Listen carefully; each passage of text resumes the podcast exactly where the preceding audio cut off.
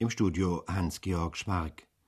Vom erstaunlichen Debüt eines Schriftstellers ist zu berichten, von einem schmalen Roman, der im Herbst erschienen ist und jetzt schon im Januar die fünfte Auflage erreicht hat.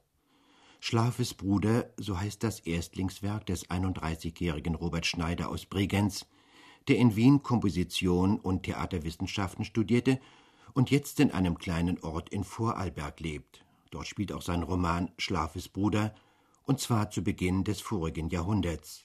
Erzählt wird die Geschichte des Musikers Johannes Elias Alder, der 22-jährig sein Leben zu Tode brachte, nachdem er beschlossen hatte, nicht mehr zu schlafen. Eine Geschichte um den Mythos der unglücklichen Liebe, eine Geschichte aber auch um ein verkanntes musikalisches Genie. Im Gespräch mit Eduard Hoffmann erzählt der junge österreichische Autor von sich und seinem Buch. Ich habe in Wien Komposition studiert, aber das, es gab für mich zum Beispiel nicht äh, allein die Literatur oder allein die Musik, wie auch immer. Und ich habe dann entdeckt, das ist ganz merkwürdig, da ich ein ganz großer Bach-Fan bin des Kantatenwerks, dass man aus musikalischen Strukturen, aus musikalischen Gegebenheiten etwas für die Literatur genuin abzweigen könnte. Hm, ich antworte auch dann oft auf die Frage, äh, was sind Ihre Vorbilder? Äh, damit, und das meine ich wirklich ganz ehrenhaft und ernst, dass mein ganz großes Vorbild die musikalische Rhetorik der Bachschen Kantaten ist.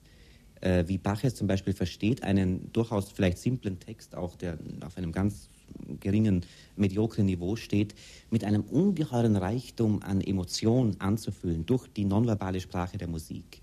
Das hat mich unglaublich fasziniert und das wollte ich dann auch in diesem Buch irgendwo nachvollziehen, wo dann Kapitel so konstruiert werden, dass es gleichsam wie ein Pianissimo, das in einem gewaltigen Fortissimo endet, aussieht. Es war natürlich immer eine Suche, wie man diese Unsäglichkeit der Musik in, in die Sprache übersetzen kann, nicht?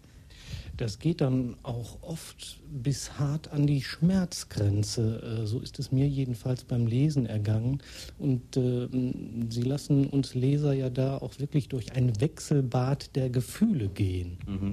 Das ist glaube ich, äh, sehr gut erkannt und, auch so beabsichtigt. Ich weiß nicht, welche Stelle Sie jetzt im Kopf haben. Mir fällt da diese Stelle äh, mit dem Hörwunder ein, wo das wo das wirklich bis zu einem Fortissimo vorangetrieben wird, würde ich jetzt mal so, um in diesem äh, musikalischen Terminus zu bleiben, dass es beinahe unerträglich wird. Und genau an der Stelle, wo es jedenfalls für mich unerträglich wurde, äh, kommt dann noch bezeichnenderweise äh, der Ausdruck, was sind Worte? Das muss man sich ja vergegenwärtigen, sich hier ein gigantisches Hörwunder ereignet. Und ich dachte mir, das lässt sich nur noch übersetzen oder die Wirkung dieses Hörwunders, indem man es praktisch bis zur Schmerzgrenze vorantreibt. Dieses Aushalten, dieses Aushalten können. Ne? Sie, Sie stellen den Leser ja auch auf die Probe, denn äh, wenn er es nicht aushält, dann macht er das Buch auch zu und schmeißt es ja. in die Ecke oder weiß ja, der Teufel, ja. was er dann damit macht. Ganz genau. Und das ist, glaube ich, im Buch auch schon ganz am Anfang angedeutet, dass der Verfasser, sage ich jetzt mal, des Buches äh, auch eine ganz eigenartige Beziehung zum Leser hat. Er entschuldigt sich praktisch schon so auf Seite 20 ungefähr und sagt, ein Leser, der uns zwischenzeitlich bis an diesen Punkt äh, gefolgt ist. Also er, er buhlt um den Leser, kokettiert auch mit dem Leser und bittet ihn irgendwie ganz versteckt, ihm doch zu folgen, dieser, dieser merkwürdigen Geschichte mit einer ganz merkwürdigen Sprache. Und da war auch, äh, glaube ich, ganz eine rein persönliche Angst darin, weil ich nämlich in dieser Geschichte mir ein Ziel gestellt habe, jetzt ein, ein rein stilistisches Ziel, wo ich nämlich eine Kunstsprache entworfen habe, die überhaupt nicht existiert, die auch nirgendwo gesprochen wird, nämlich ein Zusammenführen aus äh, der lutherischen Sprache mit äh, Dialektmischungen aus der Gegend, aus der ich herkomme. Und ich wollte versuchen, ist das möglich, dass man so eine Kunstsprache mit einem Inhalt füllen kann, der auch in dem Sinn äh, nicht mehr existiert und dass man doch sowas wie Lebendigkeit, wie Wärme, wie Herzlichkeit, Grausamkeit, Traurigkeit vermitteln kann.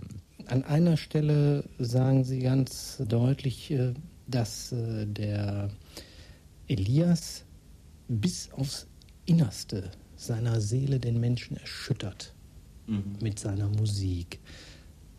Geht das mit der Literatur auch? Ist das ein Anliegen von Ihnen? Also ich glaube, da bin ich, da bin ich ganz desillusioniert mit der Literatur.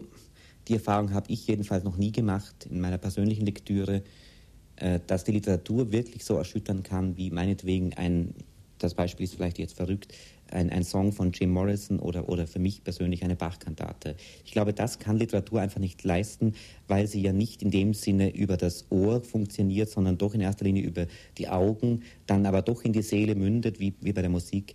Das ist natürlich die Sehnsucht in mir und ich weiß ganz genau, die wird nie erfüllt werden. Aber Sehnsucht ist ja nicht da, um erfüllt zu werden, sondern damit man weitermacht und, und, und sich diese Sehnsucht auch erhält. Nicht? Und, und der, der Elias Alder, der war dann in der Lage, Musik zu entwerfen aufgrund von gewissen Akkordkonstellationen, die er entdeckt hat, äh, die die Menschen äh, wirklich anrührt, im, wahrsten Sinne des Wortes. Also der, der hatte zum Beispiel die Fähigkeit, äh, die Menschen in so, so einen Zustand wie in Trance zu bringen. Nicht? Und das eben bleibt, glaube ich, der Literatur absolut verwehrt. Was in der Musik geschehen kann, wird die Literatur nie erreichen.